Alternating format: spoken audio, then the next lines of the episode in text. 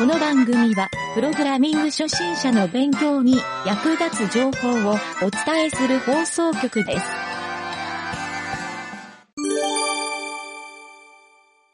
深掘り技術のコーナー。はい、どうも、なんちゃってエンジニアのゆげたです。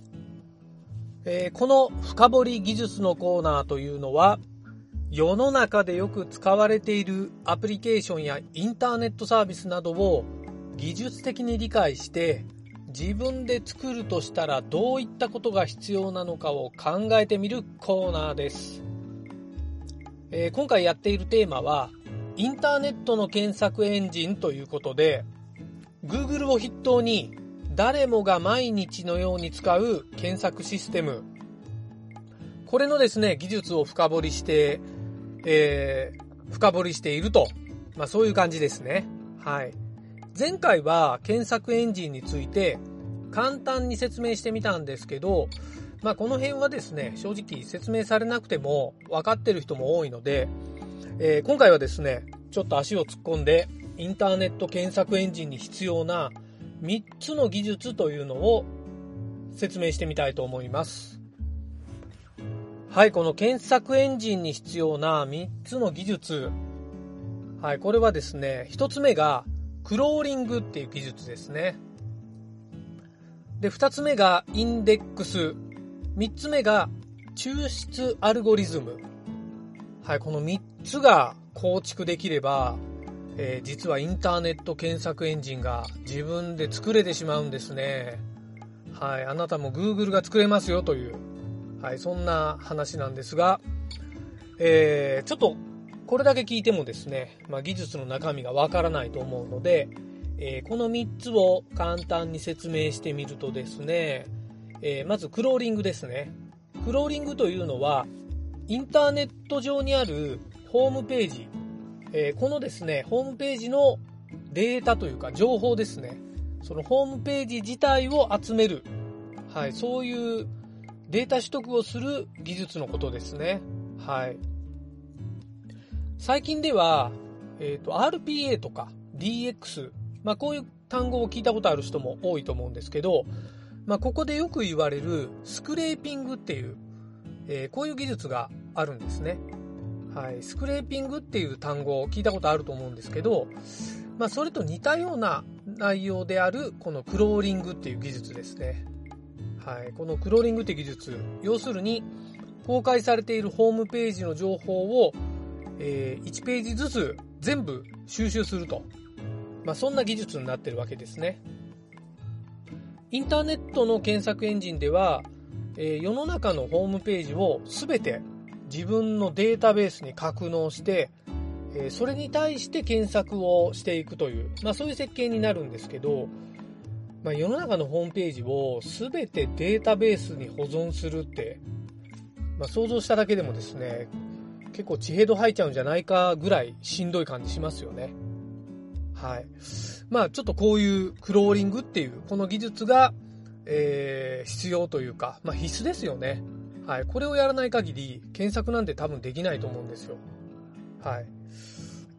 まあ世の中のホームページに対して検索をしに行くっていう、そういうこともですね、技術的にはできないわけではないんですけど、多分 Google の検索をやってもらうとわかるんですが、もうコンマ何秒ぐらいで検索結果って出るじゃないですか。はい。それを考えると、やっぱり自分の手元のデータベースに一回、えーデータを収集して、そのデータの中から検索をかける。はい。これがですね、とりあえず今現在の技術では必要なんじゃないかなということで、えーこのクローリングっていう技術が必要になります。はい。続いてですね、えインデックスっていう技術ですね。はい。これは、えーさっき説明したクローリングっていう技術で取得したホームページの文章とか単語、はい。まあデータですね。これを単語ごとに分解をするっていう作業ですね。はい。インデックス分解っていう、えーそういう処理になるんですけど、ちょっとこれだけだと分かりにくい感じもするんですが、SNS とかでハッシュタグっていうのあるじゃないですか。はい。シャープなんちゃらって書く、あれですね。はい、ハッシュタグなんとかって書いて、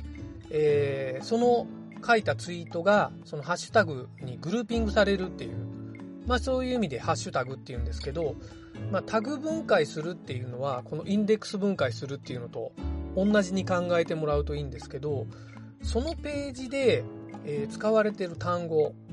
はい、それを全ての単語をインデックス化するっていうのもありなんですが、まあ、ある程度こういうジャンルだっていうふうにタグ分解するっていう、まあ、そういうのがこのインデックス処理っていう、まあ、この技術に、えー、求められているところですね。はい、Google はですね、もともとここの技術の、えー、精度が良くて、単語を検索した時に、どういう単語がそのページに合ってるかっていう、はい、このインデックス処理が非常に優れていたっていうのが、まあ、当初の Google ですね。はい。まあ、そもそもですね、まあ、今現在でもそうですけど、Google なんかは、もうページ内の単語すべてインデックス化してるので、えー、なんかちょっとした文字でも、そのインデックスに反応して検索結果に表示されるっていうこともあるので、まあ、やっぱりたまに間違った検索結果が出たりするのも、そのためでもありますね。はい。えー、まあ、一昔前はですね、HTML にメタタグっていうのがあって、えー、そこのですね、キーワードっていう、まあ、そういう指定ができたんですよ。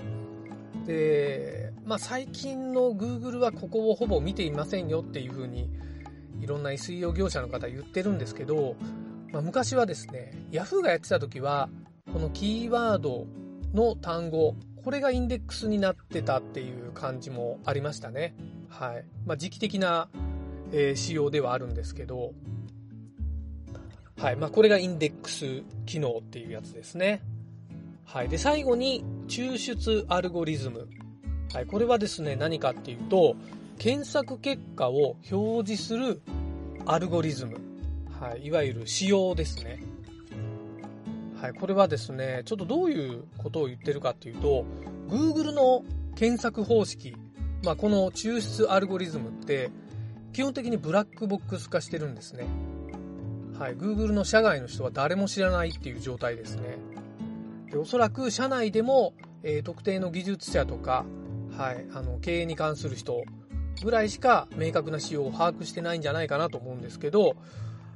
まあ、それぐらいですね、この抽出アルゴリズムっていうのは非常に重要で、えー、まあ、Google のビジネスの結構核になっているところって考えてもいいぐらいですね。はい。この内容が明確になってしまったら、要するに SEO 業者なんてなくても、自分で比較的検索結果を上位に持ってくることって簡単にできてしまうはずなんですよ。まあ、ここがブラックボックスになってるおかげで、まあ、おかげでというか、えー、そのせいでえー、皆さん頑張って1位を取るように試行錯誤すると。まあそういうこともあってですね、SEO 業者っていうのも成り立っていると思うんですね。はい。まあこの Google のアルゴリズムは、えー、基本的にポリシーが定まっていてですね、これはですね、インターネットで有益な情報を上位に持ってくる。はい、Google は、あのー、サービス開始当初から常にこのポリシーに基づいて、えー、いるので、まあ、これだけ聞くとですね、非常にユーザーの利便性とマッチしているはずなんですよね。はい。まあ、だけど、ちょっとここがビジネス寄りになっていて、えー、まあ、Google もここが採算ポイントになっているんで、えー、ちょっとやっぱりここにはお金の匂いがするなという感じはするんですが、やっぱりそう考えると改めて重要になってくるこの抽出アルゴリズム。はい、ここ大事ですね。はい。まあ、この今回紹介した3つ、このクローリングとインデックスと抽出アルゴリズム。はい、この3つの技術について、えー、全部理解できてるぞっていう人がいたら、もうあなたはですね、えー、明日からでもこの Google と同レベルの検索エンジン作れてしまうかもしれませんね。はい。でもまあ、おそらくこのラジオを聴いてる人でこの3つが十分理解できるという人も少ないと思うので、まあ、ある程度の初心者の人でも、この Google の検索エンジン、まあ、Google のじゃなくていいんですけど、検索エンジンっていう、えー、これをですね、作れてしまうぐらいの技術の深掘りをしないと、実はこのコーナーの意味がないなと思うので、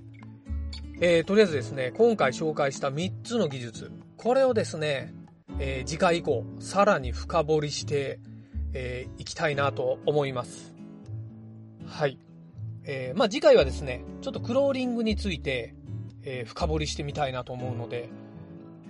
えー、聞いてもらえるとですね、よりインターネットの検索エンジンについて、えー、詳しくなれるかもしれません。ということで、はい、また次回もお楽しみに。